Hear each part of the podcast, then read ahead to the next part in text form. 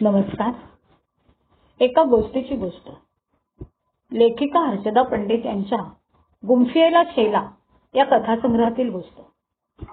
एक गवळ्याची मुलगी दूध विकायला जात असे. अशीच एक दिवशी सकाळी दुधाची चरवी डोक्यावर घेऊन ती दूध विकायला निघाली. चालता चालता कल्पना करू लागले. आज सर्वीत जास्त दूध आहे. ते मी विकेन. आलेल्या पैशातून अंडी विकत घेईन. अंड्यातून पिल्लं बाहेर येतील. पिल्लांच्या कोंबड्या होतील. मग त्याही अंडी देतील. त्यातील काही विकता येतील. असं करता करता माझ्या मालकीच्या दोनशे अडीचशे तरी कोंबड्या होतील. येणाऱ्या पैशातून घेतलेले नवीन कपडे दागिने सगळं घालून मी रस्त्यावरून ऐटीत जाईन. माझं रुपडं बघून खुद्द राजपुत्र लग्नासाठी मागणी करेल सुरुवातीला त्याला मी नाहीच म्हणेन. मनातल्या शेवटच्या वाक्याबरोबर तिनं खरंच नाही नाही अशी मान हलवली त्याबरोबर डोक्यावरची दुधाची घागर दणकण खाली पडली. सगळं दूध दुधाच्या बरोबर तिचे मनोरथ सगळं सगळं धुळीला मिळालं. अशी एक सुंदर नीतिकथा ती सांगणारा कथाकार इसाप होता तरी कोण? सुमारे अडीच हजार वर्षांपूर्वी त्याचा गुलामांच्या वंशात जन्म झाला. जन्मल्यापासून व्यंगाने तो ग्रासलेला होता. दिसायला कुरूप खूप कमी उंची पाठीवर कुबट डोळ्यात दोष वाकडे पाय असं त्याचं रूप होत.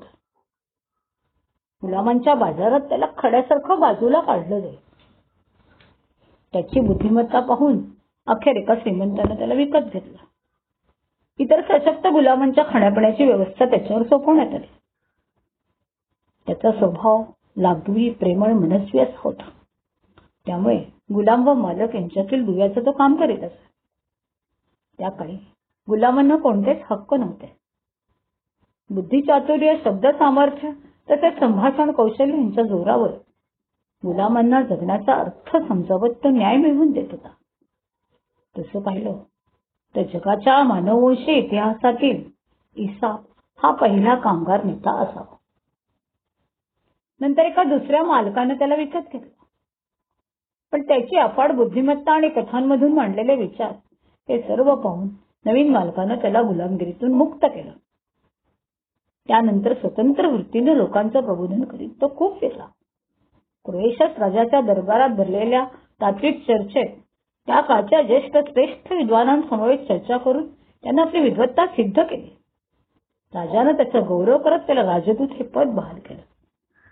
राज्यातील अनेक अवघड अंतर्गत त्याचे आंतरराष्ट्रीय पेचप्रसंग तो लिलया सोडवत असे. रहिवाशांचा समेट घडवून आणत असे. आता तो एक हुरोन्नरी चतुर बोध कथाकार म्हणून प्रसिद्ध झाला होता. मोठं झाल्यावर माणूस स्वतःचा मूळ चेहरा विसरतो. पण इसाप कधीच विसरला नाही. हेच त्याचं वेगळेपण असावं. इसापच्या बोधकथा न भूतो न भविष्यती अशा प्रसिद्ध झाल्या. बरोबर शत्रूही निर्माण झाले. एकदा राजानं प्रजेमध्ये दान बक्षीस देण्यासाठी काही धन सोनं इसापकडे सुपूर्त केलं. वाटपाच्या सूचनाही दिल्या. प्रजेच्या होरटपणामुळे धनाचं वाटप कसं करावं हे त्याला समजेना. म्हणून वाटप बंद करून संपत्ती राजाला परत नेऊन देण्याचा निर्णय त्यानं घेतला. प्रजेत गैरसमज निर्माण झाले. काही कपटी नागरिकांनी कट रचला. अपोलो देवतेच्या मंदिरातील मौल्यवान चांदीचा कलश पळवून आणला. तो इसाबच्या थैलीत गुपचूप ठेवून दिला. प्रामाणिकपणे धन परत करायला गेलेल्या इसाबवर चोरीचा आरोप सिद्ध झाला. जेरबंद करून राजासमोर त्याला हजर करण्यात आला. निर्दोष इसाबवर चोरीचा आरोप लादून राजानं त्याला कडे लुटाची शिक्षा दिली. एवढ्या थोर प्रबोधनकाराचा असा दारुण अंत झाला. इतिहास जर व्यक्ती बनून समोर आला तर अशा कपटी माणसांचा तो धिक्कार करेल. आणि कोणी एकेकाळच्या क्रूप गंधर्वासाठी नक्कीच अश्रू ढाळेल.